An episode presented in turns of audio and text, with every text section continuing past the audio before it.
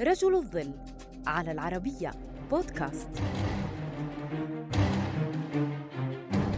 منذ عام 1999 عندما تولى فلاديمير بوتين قيادة روسيا قدم رؤيته بفرض بلاده كقوة خارجية دون أن يتردد في قرع طبول الحرب.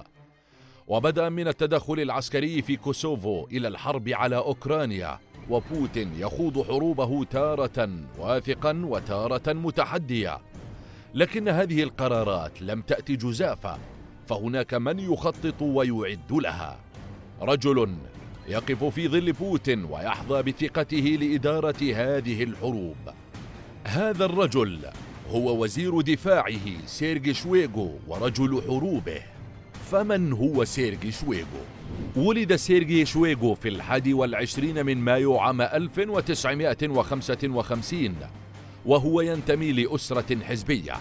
كان والده نائبا لرئيس الحكومة في جمهورية توفا السوفيتية وعملت والدته في منصب رفيع في وزارة الزراعة.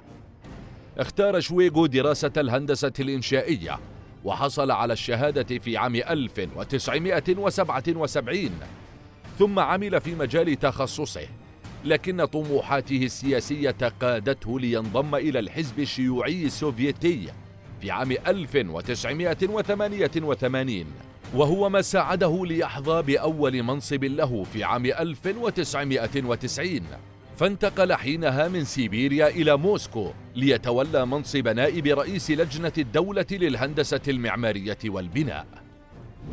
شكل انتقال شويغو إلى موسكو منعطفا مهما في مسيرته حيث بات قريبا من بوتين حيث ترأس حزب الوحدة الذي تحول لحزب روسيا الموحدة وهو الحزب الذي يتبع لبوتين.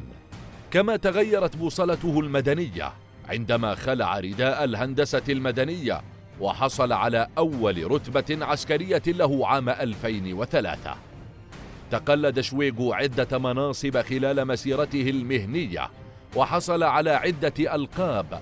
من بينها جائزة بطل الاتحاد الروسي أعلى جائزة روسية.